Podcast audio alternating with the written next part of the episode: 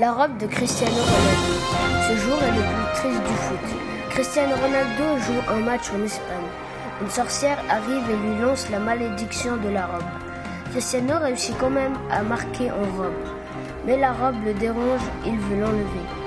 La sorcière lui dit alors Je t'enlèverai ta robe si tu me donnes 5 milliards de francs pour acheter ma portion magique. Cristiano Ronaldo lui répond Je ne peux pas.